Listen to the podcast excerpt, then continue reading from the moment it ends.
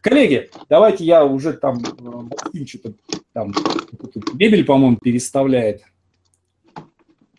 Он уже пришел, пришел к нам в эфир. Макс, как ты меня слышишь? Слышишь меня? Ты уже можешь ответить. У тебя... Можешь сказать что-нибудь? Алло, да, ты мне уже? Я просто... Да, да, да, тебе, тебе, тебе. Да, да, все, привет. А, коллеги, значит, вот э, я вам представляю Максима Бударина. Значит, э, мне очень хорошо, что он у нас идет фактически встык за Машей Варденгой, э, потому что Маша, она как бы, она э, проходит, прошла и проходит такой путь как бы от сценариста к редактору. То есть она была больше сценаристом, и сейчас она становится больше редактором, продолжая оставаться сценаристом. А у Макса ситуация обратная. То есть он был больше сценаристом, он был сценаристом, ой, господи, больше редактором, был редактором у учителя, и еще там в нескольких компаниях работал редактором, и сейчас он постепенно, как бы, постепенно мигрирует в сторону сценариста. Да, если я правильно, Макс, тебя понял, да? Что... Ну, да, да, да, если так вот еще там был опыт сотрудничества со студией «Среда», угу. где я был редактором таких проектов, как «Клима Метод». Угу, угу, угу. Такого, вот. Что заметно. А, Макс, я, я хотел бы тебя попросить, чтобы ты рассказал вообще... Э, э, вот у нас тема обозначена как «Ошибки начинающих сценаристов». Да, то есть вот дал бы некую дорожную карту, да, то есть каких ошибок, вот действительно, какие, какие ошибки, какие ошибки вот видные со стороны, то есть ты посмотрел и с той, и с другой стороны, да, на ситуацию, то есть о каких ошибках, какие ошибки часто повторяют начинающие сценаристы, как их избежать? Ну, да, окей, я надеюсь, что у нас это будет в формате диалога, потому что в формате монолога я, наверное, на час не наберу материалов, потому что я хочу... Ты говори, макро... как это самое, я буду подключаться, то есть я, я себя вещи вынесу, задать, я да. здесь рядом, и я буду подключаться постоянно. Ну, хорошо, тогда это все как бы из моей личной истории, из моих личных наблюдений. И первая большая ошибка, как мне кажется, это вообще, в принципе, отношение к продюсерам начинающих сценаристов. Потому что зачастую как бы это такая история. Вот я что-то придумал, это наверняка гениально, это все хотят своровать, и моя задача вообще реализовать мой гениальный талант. Ну, как бы, если в случае с кино это имеет хоть какое-то право на жизнь, то в случае с телевидением это вообще не так. Поэтому, как бы, одна из главных ошибок – это вот не такой подход к делу, а понимание, что это большой процесс, в который входят очень разные люди, в том числе продюсеры, редактора и так далее. И у них тоже есть все какие-то интересы, и, как бы, главная наша задача – это найти и понять, есть ли у нас совместный интерес, творческий в том числе, да, и его реализовать. То есть одно, одно из первых главных м, правил, которые, в принципе, к чему очень мало способны начинающие сценаристы, это вообще слышать людей, к которым они приходят, как ни странно, да, потому что, ну, как люди творческие, и когда ты пишешь сценарий, тебе прежде всего хочется рассказать о нем, донести это все, сказать, вот смотрите, какая классная и ценная штука у меня есть. Но, тем не менее, мне э, вот, очень важно, особенно при э, работе на телевизоре, это в первую очередь попытаться услышать людей, к которым ты пришел, что они хотят, что им нужно, какие вообще взгляды на творчество они исповедуют, что для них является крутым и хорошим. Ну, то есть вплоть до того, что референсы всегда очень хорошая штука, потому что она позволяет понять то, чего нет в ТЗ, да, то есть если там ТЗ как-то все формализуют, но все равно, даже если ты формально, как бы, вот, если ты работаешь там по заказу, особенно если это сериальные какие-то вещи, ты можешь соблюсти все пункты и потом удивляться, почему не приняли, то референсы, они дают больше такую же настроенческую, творческую подоплеку, и по ним это можно, как бы, уже иногда более тонко понять то, что скрыто. Даже иногда хорошо, когда референсы противоречивы, потому что если поразмышлять и пораскинуть мозгами, как раз становится понятно, чего же именно люди хотят. После того, как вы понимаете, чего же на самом деле хотят люди, с которыми вы контактируете, да, желательно понять, есть ли у вас пересечение по ценностям, потому что если вы не готовы понимать, что ваша история будет мигрировать, как-то что-то в ней будет меняться, она будет эволюционировать, то, ну, иногда действительно может и не стоит связываться, потому что если... Тут, опять же, я не знаю, можно рассмотреть два варианта, когда вы работаете на заказ и когда вы приносите что-то свое, но если приносите что-то свое, очень важно понимать, что ценного в вашей истории услышали продюсеры, люди, которым вам принесли, и что ценное для вас самое главное, от чего вы никогда не откажетесь.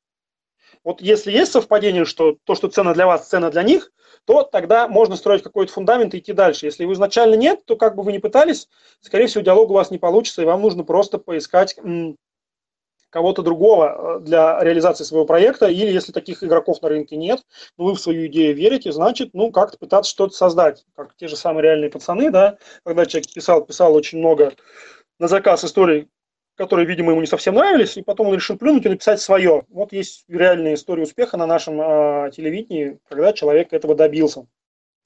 Вот. Ну и, собственно говоря, когда все эти пункты решены, потом уже вы начинаете с того, что доносите, что вы видите в этом сценарии, почему вам кажется, что это та же самая история, которая понравится и вам, и продюсеру, э, и почему ее стоит реализовывать. Это вот как бы первый формат, это отношение к... продюсеру, потому что очень часто это вот пятьдесят защит, мою идею хотят своровать, я ее никому не дам, при том, что, ну, я реально был свидетелем десятков ситуаций, когда человек приносит историю, а уже лежит пять таких же заявок. И понятно, что если какая-то из этих заявок будет более талантливая, ее возьмут, на некоторых людей сразу видно, что они скажут, это своровали у меня. Хотя вот реально ситуация такова, что люди, они как бы не очень оригинальны в своих идеях. Мы об этом поговорим тоже еще чуть позже. Вот. Из этой же области еще очень сильно настораживает людей, которые действительно занимаются какими-то хорошими вещами и хотят сделать что-то новое на телевидении. Ну, потому что и продюсеры, и компании бывают очень разные. Кому-то нужно, чтобы вы гнали поточное производство, да, какие-то э, докудрамы, там, «Час суда» и так далее. Кому-то важно, чтобы там, как на канале России, там, вы повторяли то, что уже и так работает, ну, может, и не на канале России, хотя канал России это сейчас тоже ищет много нового, поэтому, ну, все опять же по-разному, там несколько редакторских отделов, и, ну, просто тут нужно смотреть, что где, знакомиться с людьми из индустрии, узнавать про их реальный опыт. Вообще, конечно, когда вы опираетесь на реальный опыт людей, которые уже где-то работали, что-то делали, это тоже огромное подспорье, потому что...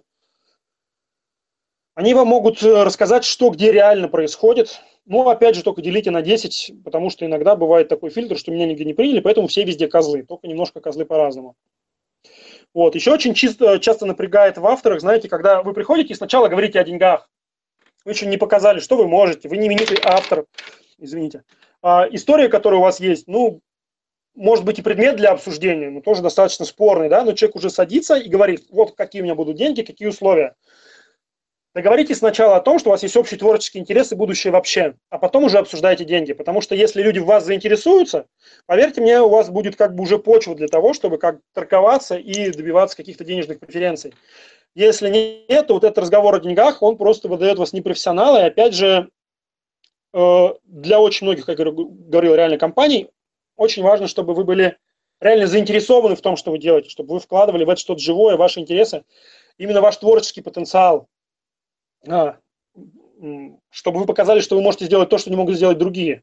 Поэтому разговор о деньгах, он планомерен, он закономерен, его не нужно избегать и бояться, но вот пусть он стоит на втором месте.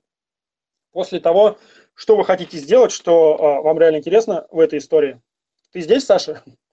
Ты просто, если что, задавай вопросы и перейдем к беседу, потому что я здесь, если у меня все очень, очень тезисно, я могу очень быстро пробежаться и проскочиться по этим вещам. И будет очень, может быть, концентрированный, но...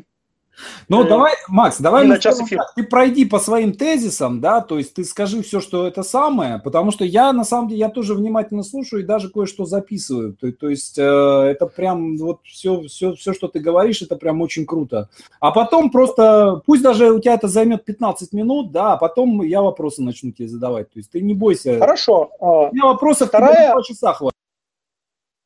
Ну, это да, просто мне проще отвечать на вопросы, поэтому я всегда не мастер-класса, а какой-нибудь лаборатории, когда, например, материалы, там что-то разбирается и делается.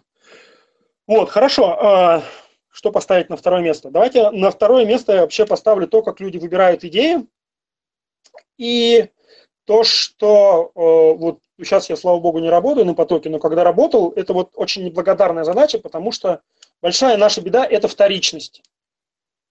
К сожалению... Ну, как бы, наверное, это происходит закономерно. То есть люди смотрят западные сериалы, думают, ого, там круто, я буду делать так же. Но в результате это очень часто приходит к тому, что вдохновением для творчества являются западные сериалы. И если в плане профессионализма, работа со структурой, с развитием персонажей и героев, подходу к диалогам, это все здорово, то а, в идейном плане и плане как бы того сюжета, мира и пространства, которые люди привносят, это все очень грустно, потому что, например, как только вот э, Breaking Bad, десятки просто было заявок про учителей, которые там либо торгуют наркотиками, либо делают фальшивые деньги. Причем все люди, которые приходили, как бы, ну вот там считывалось, что когда они от них ходят, они говорят, блин, ничего не понимают у нас на каналах, мы им принесли Breaking Bad, они не готовы. Но проблема была не в том, что они принесли Breaking Bad, а проблема в том, что они принесли его абсолютно вторичным, не связанным с нашей реальностью, не пожененным, да.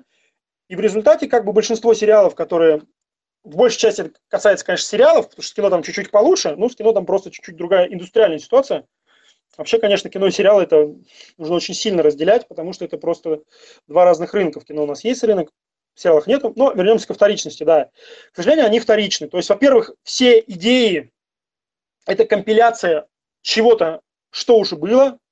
Это не всегда плохо, и некоторые каналы делают на это ставку, но все-таки для каких-то прорывных историй и для каких-то каналов-лидеров, которые все-таки ищут инновации. И, ну и опять же, я думаю, что аудитория, которая здесь собралась, она там не очень сильно хочет, интересуется вопросами, как сесть на написание доку-драм, писать одну серию в день, получать по, по присланному сюжету, расписывать в диалоге, да, и получать за него маленькие деньги, а все-таки хочет каких-то амбициозных задач и какого-то нового слова. Вот в этом смысле, конечно, вторичность очень большая беда. То есть, прежде всего, герои скомпилированы из предыдущих сериалов, ситуации скомпилированы из предыдущих сериалов, сюжетные идеи – это тоже компиляция всего из предыдущих сериалов. В этом смысле первая беда, что мы все это видели, это скучно, и зритель все это видел, это скучно, потому что если вы опираетесь на материал чего-то, ну, принесите хотя бы туда что-то новое.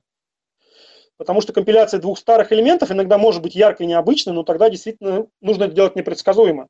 Но желательно в это все, как это не страшно звучит, вдыхать жизнь. То есть делать так, чтобы разговоры и диалоги, которым говорят ваши диалоги, были подслушаны на улице, в каких-то жизненных ситуациях. На худой конец, если вы делаете э, исторический проект, спертый из литературы, а не из других сериалов. Если пространство и люди, которые существуют у вас, они все-таки имеют какое-то отношение к нашей жизни. Э, потому что еще одна, опять же, из бед, м, отдельным пунктом, который мы э, ставим, да, это стерильность.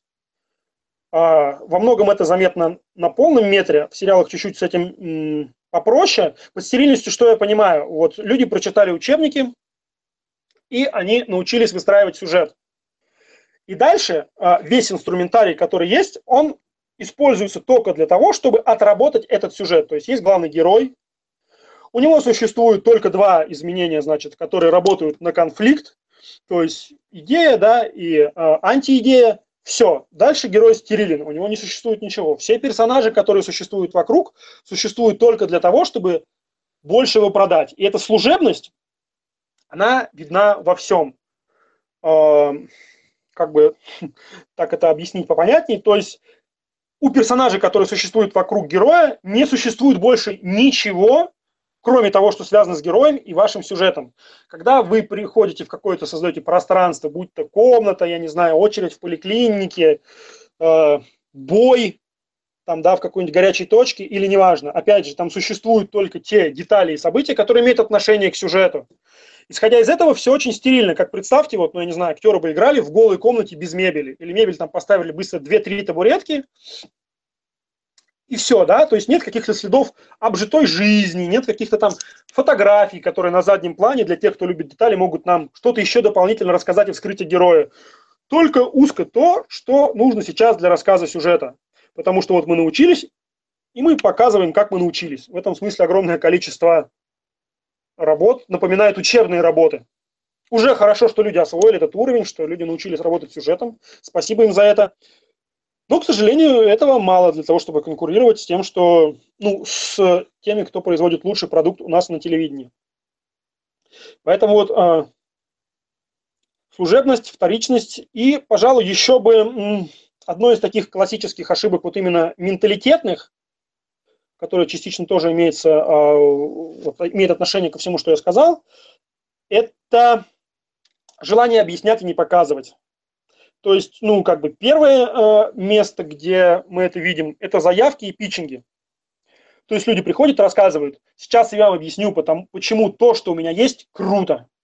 Да? Гораздо круче, когда вы показываете кусочек, эпизодик, когда вы пишете так кусочек синопсиса, в котором виден сюжет, и залихватски это все закручено, когда я читаю это и понимаю, что это круто, когда мне не нужно объяснять, что это круто, потому что мы взяли это и это, это скомпилировали вот из этого и из этого, это точно по- понравится зрителю, потому что... Э, собственно говоря, если как бы редактор, с которым вы общаетесь, умный, он это и так поймет. А если он не умный, то все равно это не произведет на него большого впечатления, потому что у него есть какие-то свои железные форматы, и вам главное там ему соответствовать. Ну, по-разному бывает, хотя сейчас, хочется сказать, гораздо больше реально, ну, то есть уровень редактуры и на каналах, и кинокомпаниях очень сильно возрос, там, ну, там за какие-то, я не знаю, там десять лет, небо и земля, и большое, не знаю, спасибо всем хорошим редакторам, с которыми мне пришлось работать в том числе и как соредактору, и как автору. Вот, а вторая проблема, которая проникает же в сценарии этого отношения, ну, она частично вот как раз имеет отношение к этой служебности и стерильности. Это когда в сценарии вы тоже пытаетесь объяснять. То есть это засилье служебных сцен. То есть, допустим, вы понимаете, что у вас есть кульминация. И, грубо говоря, в большинстве сценариев там кульминация и какие-то поворотные точки, два-три false victory или так далее, которые мы научились из учебников, являются единственными сценами, которые развиваются вообще по каким-то драматургическим законам. А все остальные сцены – это кирпичики, которые вы готовите для того, чтобы эти две-три сцены сыграть. В результате все эти кирпичики читать очень скучно и сложно, потому что они пролетают очень быстро и очень легко. Ну, в смысле, не очень легко, а наоборот, очень сложно и занудно, потому что очень понятно, что там все сделано специально. Жизни в них нет, как правило, даже конфликты в эти сцены не вносятся. А вносятся просто вот нам по сюжету необходимо, чтобы герой оказался в Сочи. Ну, какую-нибудь быстренько сцену в поезде с каким-нибудь милым занятным диалогом. Все, он едет в Сочи. Как бы ни развития действия, ни развития сюжета в этой сцене нету, и все это просто кирпичик для того, чтобы две-три точки, которые мы научились из сценарных учебников делать кульминационными, действительно живыми, со столкновением и так далее, чтобы они сыграли. В этом смысле как бы одна из больших ошибок – это засилье служебных сцен. Избегайте служебных сцен, избегайте служебных диалогов. Лучше потратьте это время на создание какой-то живой атмосферы. И помните, что история развивается не только в плане сюжета, но и как бы в плане темы, в плане как бы решения каких-то современных актуальных задач. Если ваш сюжет как бы он у вас есть, то подумайте о том, какое он имеет отношение к сегодняшней жизни, как он может с ней немножко взаимодействовать. Пусть это будет не прямое решение там, да, на уровне вывода, но хотя бы на уровне какого-то вопроса. Вот. Если честно, Саша, что вот, ну, для меня как бы такие большие вещи, они вот Вот об этом. Похоже, что я как раз за пятнадцать минут их все и осветил, чуть, может, побольше, да? Дальше я рассчитываю на вопросы. Либо обсуждение с тобой и их развитие. Да, отлично. Значит, смотри, первое, что мне хотелось бы спросить, вот смотри, вот наверняка у тебя были ситуации, когда к тебе в руки попадал сценарий или заявка, который вот прям отличный, да? Вот что, э, можешь ли ты сказать, можешь ли ты сформулировать, что, э, что вот именно тебе про, просигналило, да, что тебе дало сигнал о, о том, что это отличное, что это профессиональная, классная, яркая заявка или э, классный, яркий сценарий? Прежде всего, это наличие авторов заявки. То есть mm-hmm. умение писать заявку так, э, как не умеет никто другой, ну, как mm-hmm. бы... Чего я сам, к сожалению, как сценарист, еще у меня очень большие вопросы к себе как сценаристу не всегда умею делать. Но прежде всего это вот именно творческое проявление и умение сделать то, чего не может сделать никто другой. Потому mm-hmm. что есть отдельная, ну, в мире сериалов такая вещь, как профессиональная заявка, когда я вижу просто, что это очень хорошо сделанная работа. Mm-hmm. Супер, да? Это когда я понимаю, что человек умеет работать с сюжетом, когда человек умеет работать с героем, когда как бы ничего лишнего нету, но, правда, и ничего предвосхищающего мои ожидания тоже нету. Ну и не страшно, потому что как бы мы пишем сериал, и, собственно mm-hmm. говоря, этого хватит. Заявки, которые действительно производят большое впечатление, это когда... Это очень трудно формализовать, понимаешь? Потому что когда у автора есть свой язык, когда у автора есть свое видение, когда автор умеет расставлять такие акценты в деталях, которые, тем не менее, формируют, ну, образ всего произведения, там образ сцены, образ героя, да, через диалог, через ремарку, чего не видит никто, и ты понимаешь, что вот этот человек видит и передает мир так, как этого не делают другие. Это очень круто и здорово. Ну и понятное дело, что это актуально, имеет отношение, прежде всего, к жизни. Потому что если ты встречаешь что-то новое, ты не можешь как бы в этом смысле удивиться вторичности никогда. Да? Ты можешь удивиться чему-то только оригинальному, и если оно тебя цепляет, то это значит, что оно имеет действительно отношение к жизни и к тому, что тебя волнует. Угу. Вот как-то так, не знаю, насколько это размыто, да, не да. конкретно прозвучало, но вот да, такое мне объяснение. Тоже у меня, меня давно, на самом деле, этот вопрос интересует, вот именно т- т- к тебе, как к редактору, мне, мне хотелось бы спросить, именно как, как редактору, имеющему Спасибо. большой редакторский опыт. А, вот а, написание, на самом деле, написание а, заявки, а, это, то есть, ну, заявка – это, на самом деле, отдельное художественное произведение. Да. да, и очень часто, очень часто бывает, я несколько раз сталкивался с таким, что когда ты делаешь, работаешь над заявкой, да, и э, ты ее вылизываешь просто, она у тебя звенит, да, то есть пять-шесть драфтов сделали заявки с редактором, например, если хороший редактор, да, и мы сделали такую заявку, что она вот просто выбрось ее и все, в детский сад выбрось, ее в детском саду будут снимать, да, то есть настолько крутая заявка. Вот. Все ее, она проходит без правок, проходит канал, допустим, да, все нормально, все запускается в работу. И вот мы переходим от заявки к сценарию. И мы обнаруживаем, что нам заявку э, нужно уничтожить. Да, ну, то есть, слушай, что... это нормально. Ты, когда по эпизодному плану переходишь к полному, как бы, к самому сценарию, ты тоже уничтожаешь по эпизодный план, потому что оказывается, да. что, что ты видел себя в голове, не выживает абсолютно в тексте. Это Потому... вообще большой вопрос, то, что существуют отдельно, знаешь, авторы сценариев, а отдельно существуют авторы заявок. И, и это далеко не всегда пересекающиеся, как бы, вот. множество. Вот. Ага. Вообще, насколько, ну, насколько... Это больше проблема каналов, понимаешь, и редакторов, потому что ты видишь хорошую заявку и никогда не знаешь, может ли этот человек написать сценарий. Поэтому, ну, например, многие каналы, такие как ТНТ, на ТНТ без блата ты вообще, ну, то есть показываешь только сценарий. Uh-huh. Ну, то есть на ТНТ заявки читают только от своих, насколько я знаю. Uh-huh. Вот. А всем, кто приходит с улицы, приносит сценарий, потому что в сценарии уже понятно, как ты работаешь с диалогами, какая у тебя композиция сцен, какая у тебя композиция сценария, да, и так uh-huh. далее, и так далее, и так далее. Заявки понятно о том, как ты, ну, в лучшем случае понятно о том, как ты работаешь с сюжетом и с героем. Uh-huh. Все остальное это, ну, такая лотерея. Ну да, да, да.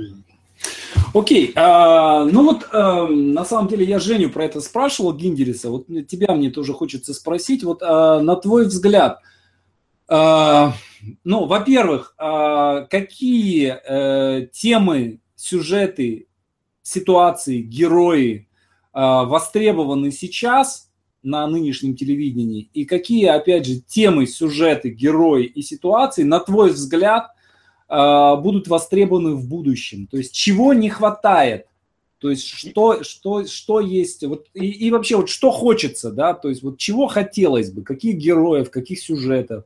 Ну, во-первых, я бы здесь очень сильно побоялся обобщений, потому что, ну, э, я сейчас не очень много работаю с каналами, больше меня зовут как бы редактировать проекты какие-то уже готовые, которые собираются под ту или иную историю, но все, э, ну, реально каналы очень разные, и поэтому в этом смысле с одной стороны, это хорошая новость, потому что каким бы вы ни были сценаристом, если вы хотя бы профессиональный, там, потому что талант такой уже вопрос открытый, вы можете, скорее всего, найти для себя работу и канал, который э, будет с вами сотрудничать. Если говорить о каких-то топовых историях, да, не думал о них заранее, не знаю. Сейчас такая ситуация сложная, потому что, с одной стороны,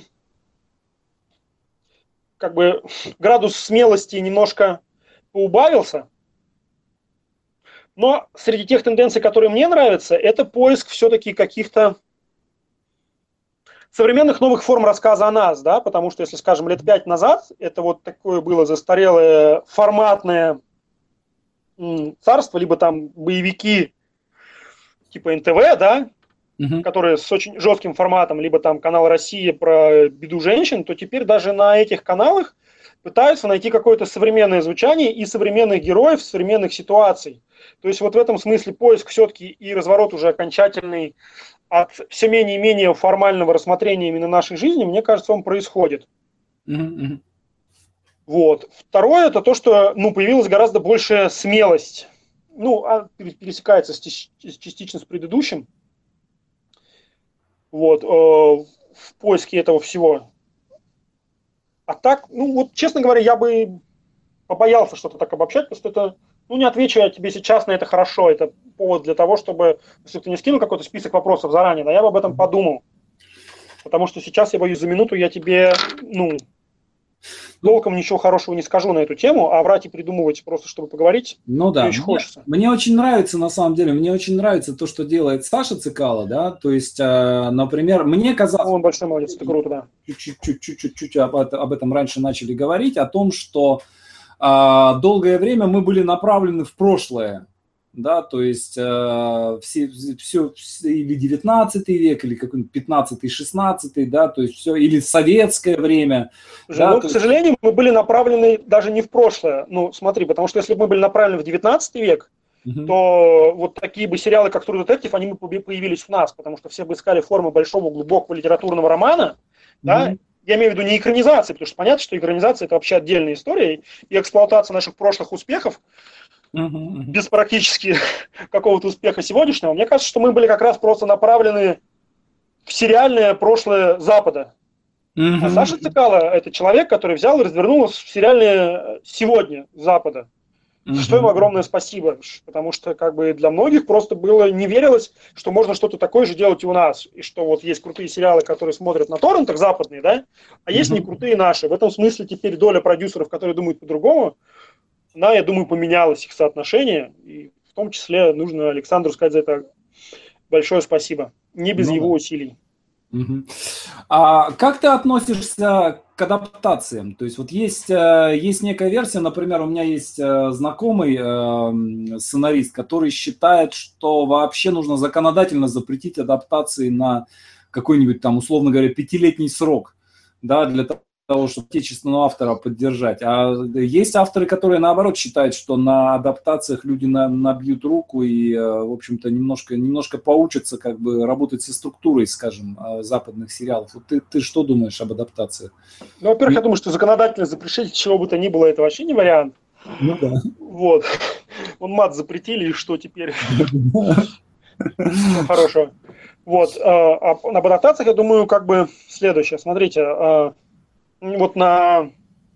есть такая вещь, как Кульбюро, и в том числе на Кульбюро иногда приезжали иностранные педагоги. И один из них, когда он говорил о том, что как вообще перерабатывать чужой опыт, говорил: вы, главное, не копируйте, а воруйте. Вот с киноадаптациями, я думаю, нужно поступать так же. Что человек имел в виду? Если вы копируете что-то, чего вы не понимаете, что, чего вы не чувствуете, и просто думаете, что если там был успех, а я сейчас это скопирую, то это получается, знаешь, как в том анекдоте, когда во время войны на Тихом океане на одном из островов, на котором жило небольшое местное племя, была американская база. Uh-huh. И пока там была американская база, там было все шоколадно, потому что они приносили шоколадки Сникерс, Кока-Колу, алкоголь, вот, любили их женщины, оставляли им подарки. В общем, было экономическое процветание.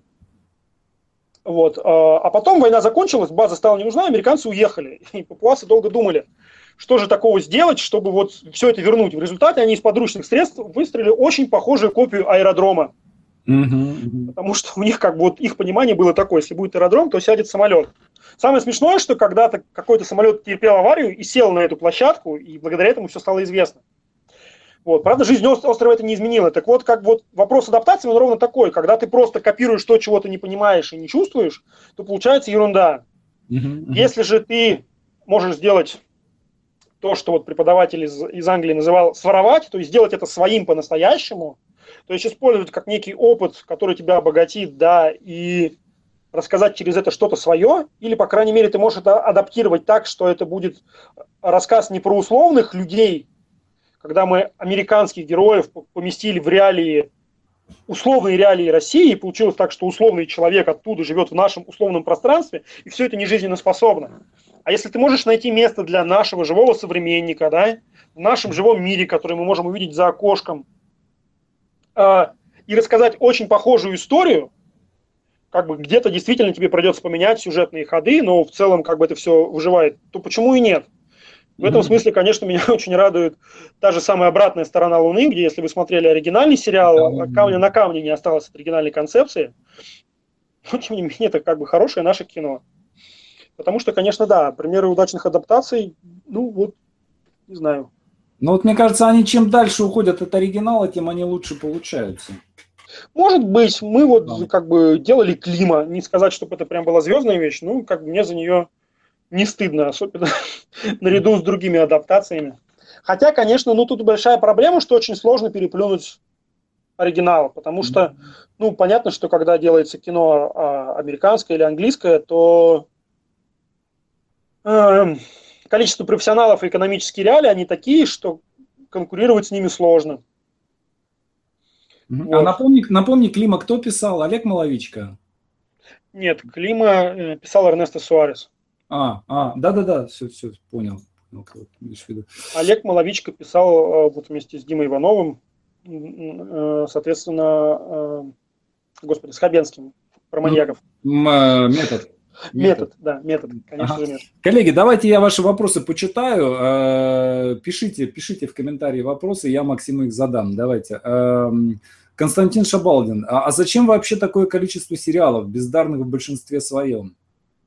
Смотрите, по поводу бездарных сериалов. Во-первых, это как бы миф, что они существуют только у нас.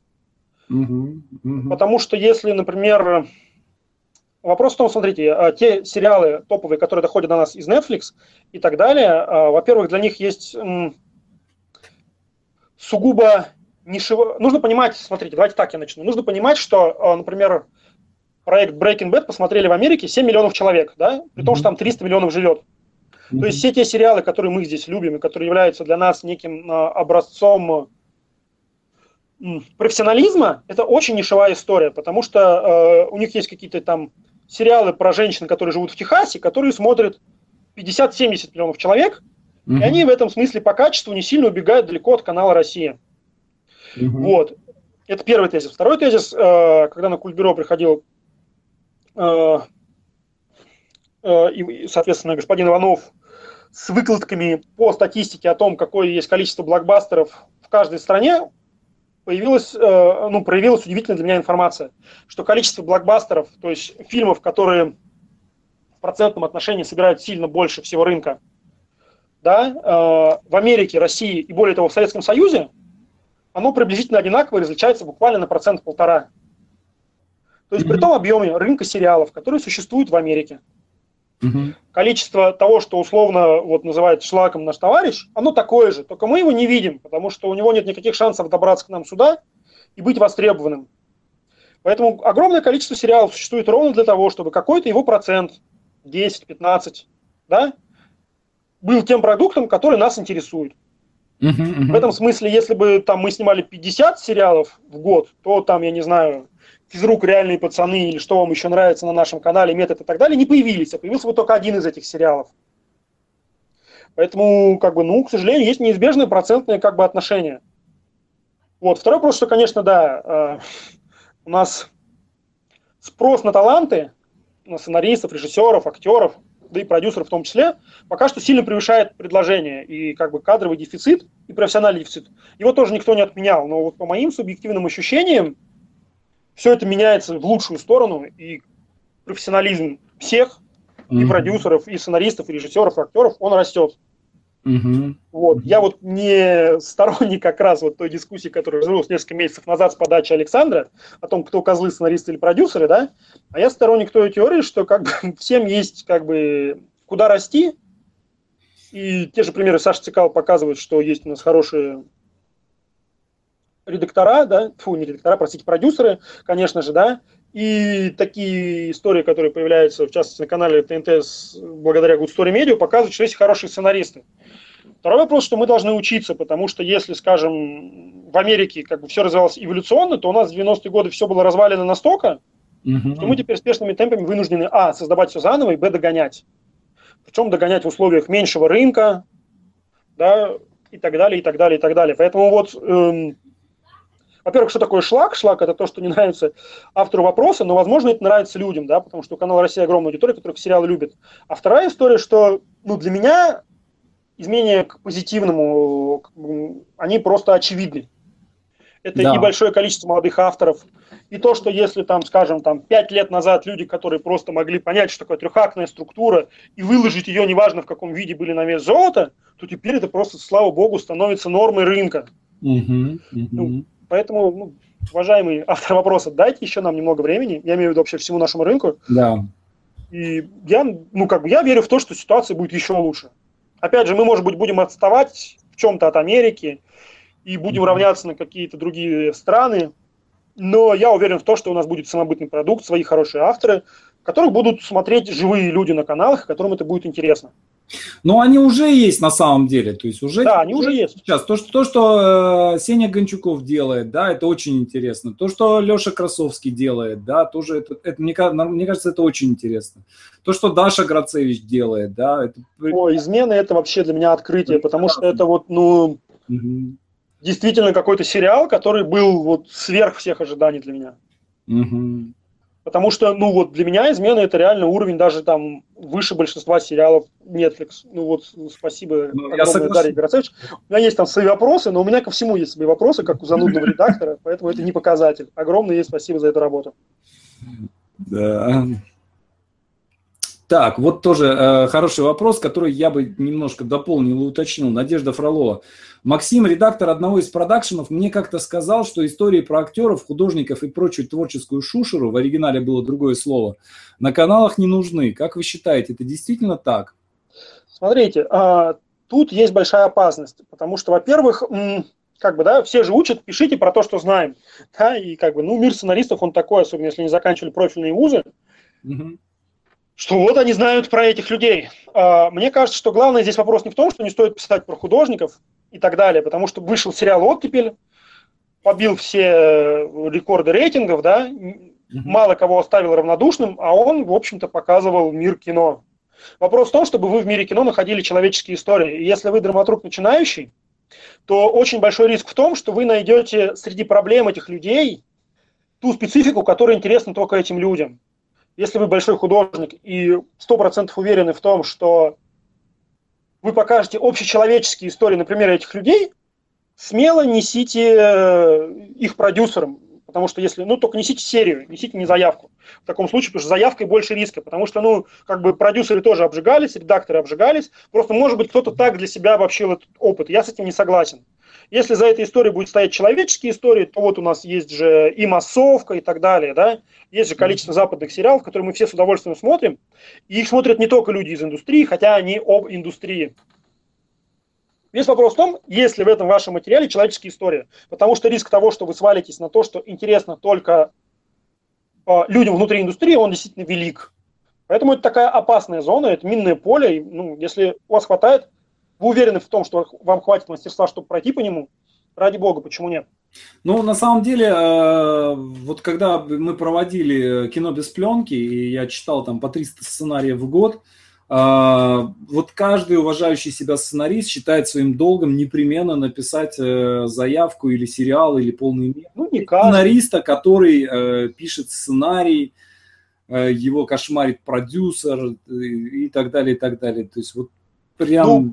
При этом я вот смотрел какой-то э, скандинавский фильм, на «Текстуре» это, я помню, было, про сценариста, который, там, бывшего сценариста, который написал одну большую историю, а теперь себя ищет. Вполне было хорошее кино, но это было не про сценариста как такового, да, это было просто человека, который потерял себя и пытается найти заново. И в этом смысле mm-hmm. это была человеческая история, это было интересно. А вот если вы пишете действительно историю про сценариста, который хочет написать большое полотно, то, боюсь, это будет интересно только сценаристам, и то очень немногим. Поэтому вот разница и водораздел проходит ровно здесь. Вы рассказываете человеческую историю, понятную каждому, либо сугубо профессиональная какая-то интрига, которую может понять только человек, который с этим столкнулся, и более для того, для которого на данном этапе творческой жизни и карьеры это интересно. Вот mm-hmm. и вся разница. А так-то, конечно, я помню, был большой проект в компании «Андреевский флаг», который, к сожалению, закончился только радио постановками, ничего так и не вышло, но собирались короткометражки о, последнем, о последних месяцах войны, о весне сорок пятого года. И mm-hmm. вот там из семидесяти заявок десять было о кинооператорах. Mm-hmm. Mm-hmm. Но одну из них от э, «Земля пухом» э, Володарского взяли в работу, и она разрабатывалась. Поэтому здесь весь вопрос того, что вы увидите в этой истории и как вы ее расскажете. А то, что, конечно, это является общим местом, и очень много людей туда пишут, и поэтому для части редакторов и продюсеров это просто раздражающий красный флаг, mm-hmm. которые могут не читать, просто увидя тематику, это правда. Ну, тут уже ваши риски. Еще раз говорю, если это большая человеческая история, которую вы хотите рассказать, которая для вас очень важна, то есть если это не сугубо ваше профессиональное мытарство о том, что все продюсеры козлы, а большая история человека, который там, ну, я не знаю, переживает свою драму, не знаю, ищет себя, или противопоставляет любовь профессии, теряет любовь, да, то тогда пишите. Второй хороший вопрос. Почему именно в мире кино происходит эта заявка, и может ли она происходить в каком-то другом? Mm-hmm. Если может происходить в каком-то другом, если нет того нюанса, который, оставляя ее общечеловеческой, да, все-таки нужно рассказывать именно там, потому что именно в этом мире кино прозвучит громче всего, то лучше поменяйте. Ну, такой совет. Угу. Слушай, вот э, в связи с этим, э, можешь ты обозначить какие-то вот такие же темы, да, такие же темы, которые выглядят как бы как, как ну, вот мины заложенные, да, то есть э, что-то, что вот ты напишешь что-то, да, и это сразу будет как, как красная тряпка для редактора. То есть, ну, условно говоря, э, написать сериал про педофилов, да, написать заявку про педофилов. Нет, но это другое. Смотрите, у нас есть законодательное... Сейчас разделю вопрос на два, да? Ответ, да. Точнее. У нас есть законодательное ограничение про то, что... чего не должно быть в кадре, да? Это как бы педофилия, наркотики и так далее. Поэтому как бы просто берете, открываете закон, читаете и понимаете, что когда вы соприкасаетесь с этой темой, вы создаете э, очень как бы большие сложности себе, редактору, продюсеру, каналу и так далее. Поэтому если вы в это беретесь, то вам придется очень... как бы вы вступаете на путь компромисса, очень сложной работы, потому что сложности в два раза выше, ну, когда вы касаетесь таких тем. Mm-hmm. И понятно, что там может существовать категория редакторов и продюсеров, которые как бы вообще предпочитают с этим не связываться. Поэтому, а, если вы берете тему, которую, м, историю, в которой это активно работают те вещи, которые, ну, в которой прописаны ограничения в законе, то у вас будет меньше... тот канал, который может принять вашу историю, и более того, в процессе работы над этой заявкой неминуемо будут сложности, которые будут касаться цензуры в связи с законом. Ну, просто объективная реальность, никуда от этого не деться. Ну, вот посмотри, вещь... давай вот а? по, по первой этой самой, по, по первой части вопроса. Вот смотри, сейчас была эта ситуация с пятьдесят седьмой школой. Да, я когда это дело прочитал, да, первая мысль, если бы это было в Америке, пятьдесят сценаристов писали бы э, заявку на сериал, полный метр, мюзикл, пьесу, э, большой очерк для журнала «Нью-Йоркер» и так далее, и так далее, и так далее. Да? Э, у нас, я понимаю, да, что э, ну, сериал о пятьдесят седьмой школе, да, об этой ситуации, да, он просто невозможен. В каком бы то ни было, в каком бы то ни было ключе. Да? Там есть др- крутая драматическая ситуация, да. Нет, есть... Во-первых, он возможен, потому что, ну, показывали же, в конце концов, Германику э, ночью на первом, да, только mm-hmm. Второй вопрос, что это будет там, ночной показ на первом, если все удастся. Если все не удастся, то, ну, как бы только интернет. И, может быть, Амедиатека, потому что начинается сейчас какая-то у них история, похожая да, с тем, да, чтобы да. готовить сериалы только для интернета. Ну, соответственно, mm-hmm. это бюджеты. Дождь же вот снимал, я не смотрел, правда, но Дождь же снимал какой-то сериал, который вот они делали там, да, только для себя. И... Mm-hmm. Завтра. Есть такая история, почему? Если вам это очень важно сказать, расскажите. Второй вопрос, что ты понимаешь, что если была бы такая история, как пятьдесят седьмая школа, то это было бы на всех каналах, и справедливое негодование девяносто процентов общества, оно бы было бы единодушным в этом смысле нации. Ну, в смысле, как бы, это не только профессиональный вопрос, это еще вопрос, что когда это попадает к нам в интернет или куда-то, угу. часть людей говорит, я вообще не хочу про это ничего знать, а часть людей говорит, ну, как бы, ну, педофил и педофил, может, они сами хотели, история неоднозначная. То есть почему как бы это возможно в Америке? Потому что а, это возможно там, где есть однозначная реакция большей части общества на эту историю. Я более чем уверен, что такое возможно и у нас. Просто история с пятьдесят седьмой школы, она, к сожалению, и в обществе настолько неоднозначна, что непонятно, как снимать. Ну вот правда, да? То есть если ты найдешь такие болевые точки, на которые общество также резонансно реагирует, и действительно консолидировано в общем, то я более чем уверен, что заявки на эту тему будут, и будут фильмы, и у них есть большой шанс стать успешными, если они будут сделаны талантливо. Поэтому тут вопрос не только как бы нашего профессионального ограничения, это еще вопрос общества, что у нас, ну, как бы, общество сейчас не так сильно консолидировано и однозначно, как хотелось бы. Более того, как бы есть подозрение, что часть творческой интеллигенции относительно, ну, какой-то своей базисной платформы находится в оппозиции. Uh-huh, uh-huh. Обществу, и в этом смысле еще сложнее сделать продукт, который не будет, не, будет не нишевым, а будет сделан для всех. То есть тут вопрос в поиске каких-то консолидирующих историй, либо mm-hmm. на фоне резонансных историй, консолидирующего прочтения всего этого. Мне кажется, mm-hmm. так. Mm-hmm, mm-hmm, mm-hmm. Вот. А вторая часть вопроса, насколько я понял, да... А, то, то, что раздражает. Мне кажется, что раздражает э, попытки спекуляций.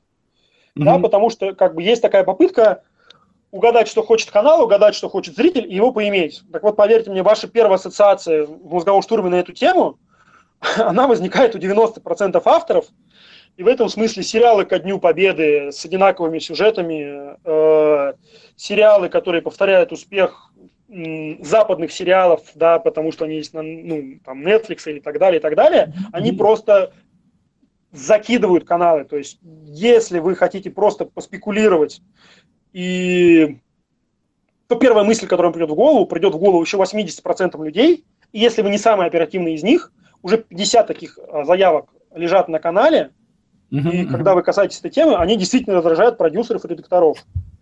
Если в случае, как, например, с «Победой», когда всем кажется, окей, государство дает деньги на фильмы.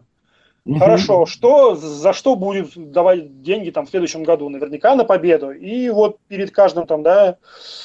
грубо говоря, я не знаю, многие сценаристы там это, может быть, испытали уже на себе, когда за месяц до приема заявок в Госкино звонят люди, говорят, у нас есть прекрасный день написать фильм там о войне, он только нам нужно за месяц. Вот, и такие звонки там поступают там три-четыре там. А у востребованных сценаристов, я уверен, и больше. Ну, вот такие вещи, конечно, раздражают, потому что, опять же, нет попыток что-то сказать, нет попыток, да, найти какую-то историю оригинальную, есть попытка тупо заработать бабла, собственно говоря, в случае, это с полным метром, да, а в случае с каналами есть попытка тоже тупо как бы сесть на канальное бабло, потому что вы спекулируете на, на каких-то очевидных вещах. Uh-huh, uh-huh. Все очевидные вещи давно отспекулированы, отработаны, отрефлексированы и сделаны. Поэтому если уж вы хотите конкурировать и спекулировать, если у вас как бы нет ничего, но хотите спекулировать, и уверены, что можете сделать это профессионально, ну хотя бы поищите второй пласт этого мозгового штурма, а не первый. Угу, угу, угу. Вот так вот все просто. Так, Наталья спрашивает, каких героев сейчас не хватает на российском ТВ? Ученые, стартаперы, новые мошенники. Ну, здесь надо понять, на самом деле, не хватает кому. То есть не хватает зрителям, не хватает каналам или не хватает авторам. То есть нужно, нужно определить. Мне хочется сказать, что, смотрите, я не возьму сказать вам, кого не хватает, потому что однозначно кого-то не хватает. Но мне кажется, что этот поиск, он, к сожалению, делается поиском творческого перебора. Да? То есть, ну, если бы было очевидно, какого героя не хватает, в эту бы нишу ринулись все и все написали. С другой стороны, очевидно, что через год там, или, может быть, через месяц на наших экранах появятся герои, и все скажут, блин, так очевидно же было, что нам его не хватает. Но процесс этот делается так, что все берут и ищут. Кому-то интересны стартаперы, пишут про стартаперов, кому-то интересны, там, соответственно, молодые ученые, пишут про ученых, да, а потом кто-то из них выстреливает. И всем становится очевидно, что, ой, боже мой, его не хватало. Поэтому, к сожалению, Наталья, простите, что я вас подведу, но я вам не дам универсальную формулу. Попробуйте написать историю про героя, которого не хватает лично вам и людям, которых вы любите. Попробуйте написать историю про героя, да, который вы принесете своим знакомым, они скажут, блин, как здорово, как я хочу, чтобы эта история оказалась на канале. Это вообще хороший референс. Не думайте, что происходит в голове у продюсера, потому что у него там, ну, во-первых, непонятно, что в голове происходит, во-вторых, потому что большая часть продюсеров также панически думает, блин, а что в голове у людей, которые сидят на каналах, люди в голове, которые думают, которые сидят на каналах, точно так же панически думают, блин, а что же в голове у этих зрителей, которые сидят у people метров? Uh-huh, и uh-huh. ваша попытка искусственно предугадать всю эту цепочку, но она может состояться, но она очень маловероятна. Я бы не шел по этому пути. С другой стороны, если вы будете писать историю для людей, которых, которые существуют вокруг вас, которых вы любите, порадуйте этим фильмом свою маму, своих друзей. Сделайте такой фильм, который, там, когда ваши дети подрастут, вы будете гордиться тем, что вы имели ему отношение. Вот э, я, может быть, слегка как бы идеалист в этом смысле, но я искренне верю, что второй путь, он гораздо благодарнее. Потому что, во-первых, вы будете видеть своего зрителя перед собой, и это значит, что в случае, если у вас все получится, у вас есть, по крайней мере, те пять зрителей, да, для которых вы это писали. Вот. И гораздо больше вероятность, что этих пять зрителей можно экстраполировать на большую аудиторию, да, что у кого-то точно такие же мамы, дети и друзья, чем то, что вы как-то вдруг угадаете, как сошлись нейроны в голове у продюсера. Угу, вот угу. по мне так так. Так, вопрос. Вопрос к Александру и Максиму. А в чем состоит заслуга Александра Цекало? За что именно вы его хвалите? Какой разворот он создал? Ну, мне кажется, Максим уже ответил на это, ребят. Ну да, смотрите, есть такие сериалы, как, как «Обратная сторона Луны», да, да, да. как «Мажор», как тот же «Метод» и так далее. Ну, зайдите на страничку «Среды», их больше на самом деле, да, которые, во-первых, задали новую планку качества для наших сериалов, Ну, собственно, этого и достаточно. Ну, и да, ровно при... за это мы их и любим. Да, при этом то, это маленькая не... компания, чтобы вы понимали, да, это не ЦПШ и не Амедиа, да, то есть это, это скромная компания, которая занимает там два кабинета на, на Новоостаповской. И, и... Ну, не два кабинета. Ну, не ну, такая уж и скромная. Но же, это действительно не ЦПШ. И... Даже сценарист не же надо приукрасить художественно.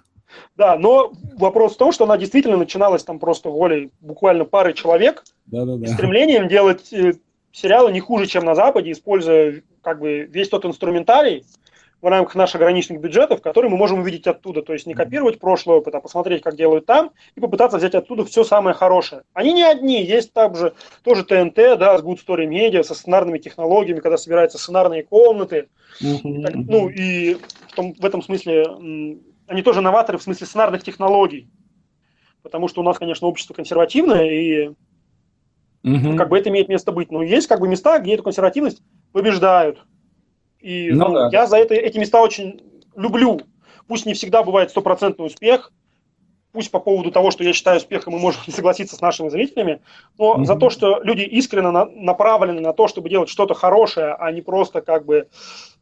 Э, Ну да, за попытку... Или двадцать процентов от бюджета, выдаваемый на серию, или там тридцать-сорок процентов, и снимать подешевле что-нибудь, что ладно, бог с ним и так проканает. Вот люди, которые мыслят просто творчеством, я их обожаю и люблю. И поработав в студии «Среда», я знаю, что там действительно пытаются искренне изо всех сил сделать хорошо. Второй вопрос, как это получается, как это вам нравится? Наверное, нравится не всем. Наверное, где-то можно лучше. Наверное, люди и сами видят, где можно лучше, и стремятся к этому. Но уже заодно это намерение, оно не слишком... Чтобы вы понимали, вездесущий на нашем рынке, вот так я скажу. Да-да-да. Вот, я за это им благодарен. Есть просто, понимаете, есть продюсеры, которые любят деньги, да, а вот э, Саша и его команда – это люди, которые любят кино. То есть это реально просто вот люди, к которым можно прийти, там, э, час э, работать, работать, э, обсуждать сценарий, а потом три часа, вот... часа обсуждать какой-нибудь трудотектив. Да, да, нет, ты... ну таких людей гораздо больше, все не сводится. Он, он, он не один у нас на рынке, Саша Цекало. Ну просто ну, вот как-то про него уж речь раз зашла. Ну да, ну... да.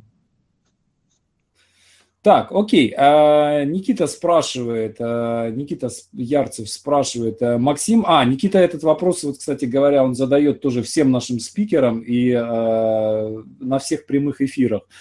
А, Максим, вы говорили о том, что на потоке сценаристы получают маленькие деньги. Скажите, какой нижний предел дохода сценариста сериалов? Ну и верхний, это не, если это не секрет. Когда я говорил, что на потоке сценаристы получают маленькие деньги? Ну вот имеется в виду, что докудраму, которые пишут. А, ну да. Слушайте, я просто я знаю, что там, да, может быть, двадцать... Ну то есть там как бы технология написания докудрамы, она такая, что есть как главный редактор, может быть, у него несколько принимающих. Есть люди, которые пишут сюжеты, то есть вот болванки того, что происходит, там буквально там на несколько страничек.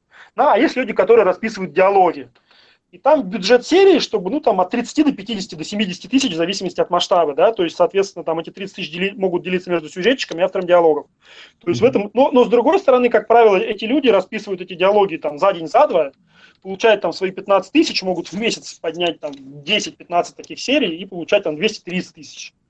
Да, а есть сценаристы, которые получают, там, триста тысяч за одну серию, но они, правда, и эту серию пишут месяц.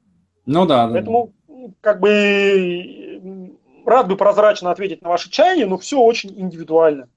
Ну, как бы шестизначную цифру в рублях неленивый и профессиональный сценарист точно может зарабатывать, я имею в виду в месяц. Ну да. Ребят, а гонорара в миллион рублей за серию нет? Не бывает таких Есть. Гонораров.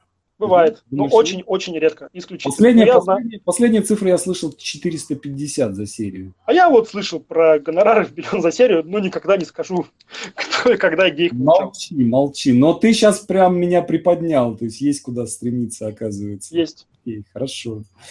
Это прям мотивация, очень серьезная. Так, э, окей, э, сейчас, сейчас, сейчас, сейчас. Э, Максим, вы сказали, что в Америке драматургия эволюционировала, а в России все рухнуло в девяностые. А скажите, из школы современной драматургии, а, из школы советской драматургии в нынешних реалиях ничего не пригодилось? Ну, нет, конечно же, пригодилось. Вообще, если, например, вот, э, там, да, если мы будем говорить о том, что один из самых революционных сценарных каналов – это ТНТ, mm-hmm. то они всем рекомендуют э, и говорят, что лучшая книжка по сценаристике – Это книжка Леонида Нехорошего по сценарному мастерству. Да. Это вот сценарный мастер, который долго преподавал во ВГИКе. Я не берусь сравнивать, кто лучше, Нехорошев или Молчанов в плане их книжек, но вот люди с ТНТ, они как бы, не знаю, как относятся к Молчанову, наверняка тоже очень положительно, но они рекомендуют Нехорошего. Нехорошев – это как бы человек, который вырос над Тарковским и так далее, то есть не вырос, он был современником, но он апологет всего этого кино, и в этом смысле не существует такого ярого противопоставления. Просто есть, конечно же, какие-то сценарные технологии, которые шагнули вперед и развились.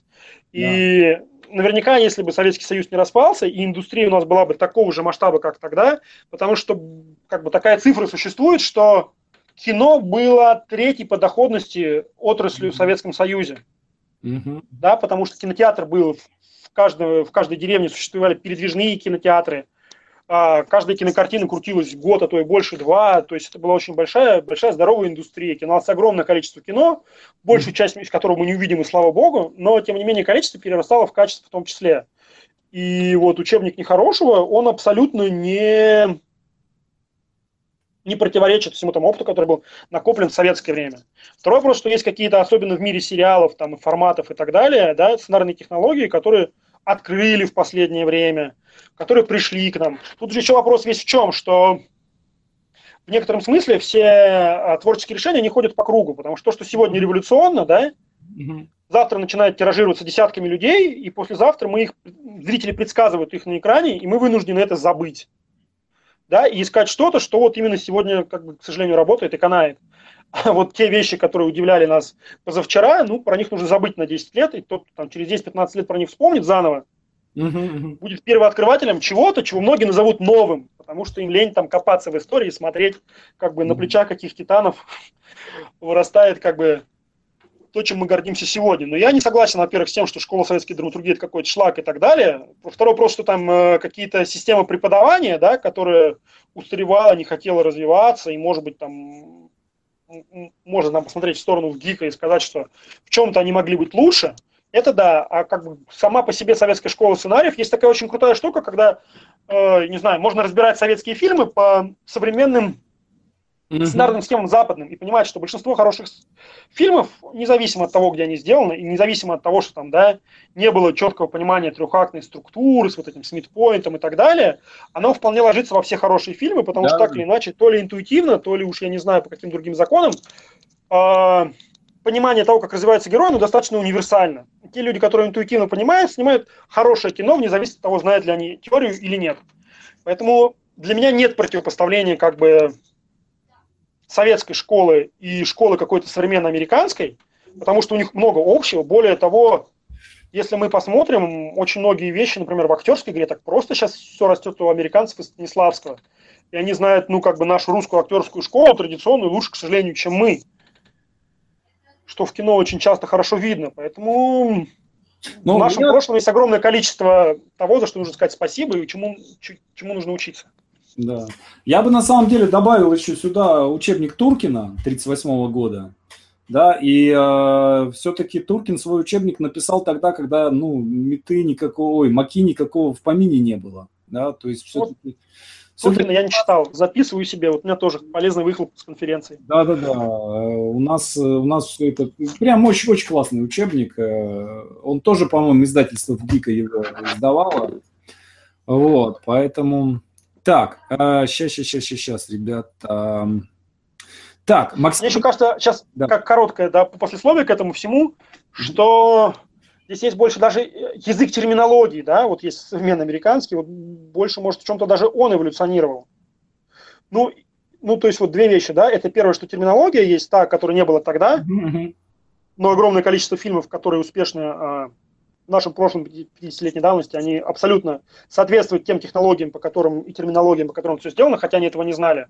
А второй вопрос, что действительно есть поиск актуального, потому что вот сейчас, благодаря Лилии Ким, которая, к сожалению, закрыла свой блог на Фейсбуке, ну, стало понятно и известно, что та трехактная система, на которую бы так недавно молились и уже освоили, для Америки стала вчерашним днем, потому что, к сожалению, да. она отлетает от зубов, и уже, вы, и уже зритель ее выучил. Но, не но... потому, что она не работает, люди вынуждены искать чего-то новое, а потому что... Справедливости ради, я тебе должен сказать, что вот в новом издании «Букваря сценаристов» у меня там э, в, стать, в статье о культуре, о, о структуре прям там написано, что ребята, раньше я думал, что трехактная структура – это вот то, что надо, а теперь я знаю, что трехактная структура – это для лохов. Так что потихоньку, потихоньку это становится... Не, ну, это в любом случае не для лохов, в любом случае это как бы во многом обязательный базис в плане освоения инструментария, потому что же то современное, что есть сейчас в Америке, насколько я понимаю, оно не так, что давайте выкинем трехактную структуру и создадим что-то новое. Она, ага, вот эта трехактная структура, она работает, но она устарела. Давайте подумаем, как на ее базе и основе создать что-то новое. Да, в этом да. смысле ее понимание, несомненно, как бы увеличивает ваш рыночный потенциал как сценариста. Ну, я, по крайней мере, убежден. Причем, что самое интересное, что мне кажется, я прошу прощения, я добавлю, Макс, э, мне кажется, что сейчас... появляется и какая-то очень серьезная рефлексия, да, очень серьезное осмысление, чего, что вообще происходит, да, то есть, скажем, то, что делает Труби, да, на каком уровне он сейчас анализирует сценарий, да, то есть, на, на мой взгляд, это настолько круто, и то, что у нас сейчас есть возможность, там, скажем, когда я начинал, э, была книга Маки и книга Меты, да, и все, и больше ничего не было, даже книги, книги Маки еще не было, была книга э, этого Червинского, как хорошо продать хороший сценарий. А сейчас огромное количество литературы. Бодлер переведен, Кэмпбелл да. переведен, да, то есть сейчас, пожалуйста, у меня вон шкаф книг, да, и... Хотя, конечно, чтобы быть в курсе, лучше учите английский, подписывайтесь да, да. на сценарные блоги там и заказывайте последнюю литературу оттуда. Я да. тоже планирую когда-нибудь так сделать. Окей, так, еще, еще есть вопрос. У нас уже прям совсем немного осталось времени. Насколько успеем, ребят, настолько и ответим. Время летит прям... А у нас последний эфир, мы можем задержаться. Тут вопрос о том... Да, да мне уже... Зрителям, чем там. У меня уже там очередь. Я же из кухни эфир веду. Там ребенка надо будет кормить. А-а-а. Так, Максим, привет. Про ошибки начинающих. Допустим, ура, получилось заинтересовать продюсера. Заключили договор. Пишем. Но в итоге с реализацией ничего не вышло. Нет опыта, нет мастерства. История хоть своя, но сложные и прочие объективные обстоятельства. Киношный мир очень тесный, и слава бежит впереди. Что дальше? То есть, ну, я так... Грустная правда. Да. Грустная правда. А, ну, а, это не только... Ну, я особенно как редактор, я чувствую тоже, из десяти проектов, которые начинаются, я имею в виду, когда уже есть договор и интерес, до какой-то реализации, когда разговор заходит о съемках, доживает, дай бог, три, да, снимается вообще один-два. Это просто такая статистика. Угу. Как бы очень здорово, если вы явитесь исключениями, со своей первой историей попадете вот эти десять, там, пятнадцать, двадцать процентов, которые дожили до съемок. Скорее всего, этого может не состояться. Поэтому, ну, часть опыта начинающего сценариста. Хорошо, если вам удастся ее избежать, но, похоже, она достаточно, как бы, расхожая. Это включиться в рабочую команду, начать писать сериал, не написать его, но извлечь из этого кучу опыта, который позволит на следующей работе быть эффективной. Угу. Вот и все, не нужно ничего бояться. История того, что как бы вас куда-то не возьмут, она неправда. Ничто не бежит впереди. Есть люди, которые видели, как вы работаете. Если вы работали с полной самоотдачей, как бы хорошо, искренне, точно есть те, кто вас куда-то возьмут. Более того, вы познакомились со сценаристами, которые могут позвать вас куда-то, где куда-то еще писать и так далее, и так далее. Более того, у вас есть редактора, если вы выстраивали с ними отношения не по системе, там, фу, вы враги, потому что хотите редактировать все мое гениальное, а, ребята, я хочу вас услышать, скажите мне, в чем я могу быть лучше. Они точно знают, что вы адекватный. То есть вы, например, в следующий раз можете уже заходить не с улицы, а к ним напрямую. Поэтому поймите, это не неудача ни в коем случае, а чаще всего это просто неизбежный как бы шаг в вашей карьере, который нужно пройти. Извлеките из него максимум опыта, отнеситесь к нему максимально позитивно, скажите ему спасибо, идите дальше. Ну вот правда, такого, чтобы вы принесли свой первый сценарий и по нему сразу сняли сериал, это история, скорее всего, скорее исключение, чем правило. Поэтому просто знайте, что это нормально, и как бы ждем вас с вашими следующими победами. Главное, не сдавайтесь. Угу. А, вот тоже хороший вопрос. Максим, исходя из вашего богатого опыта, скажите, какие сценаристы лучше, которые учились в профильных вузах типа ВГИКа или люди, пришедшие из малотворческих профессий типа журналистики и самоучки в сценаристике? Ну, тут тоже обобщение какое-то.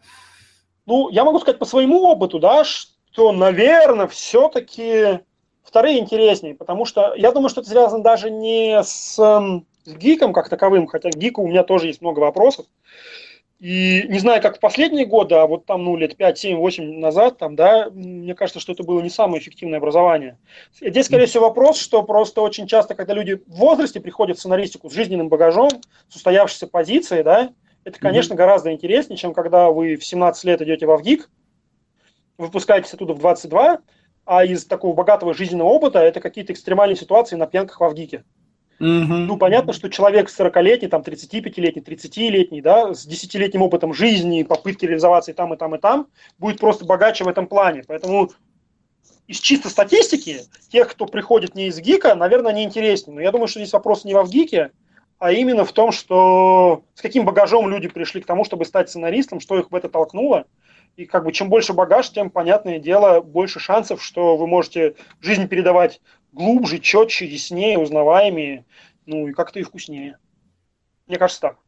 Отлично. Максим, спасибо тебе огромное. Ну, еще я вот добавлю, да, к этому то, что сценарист, сценарист – это профессия долгожителей.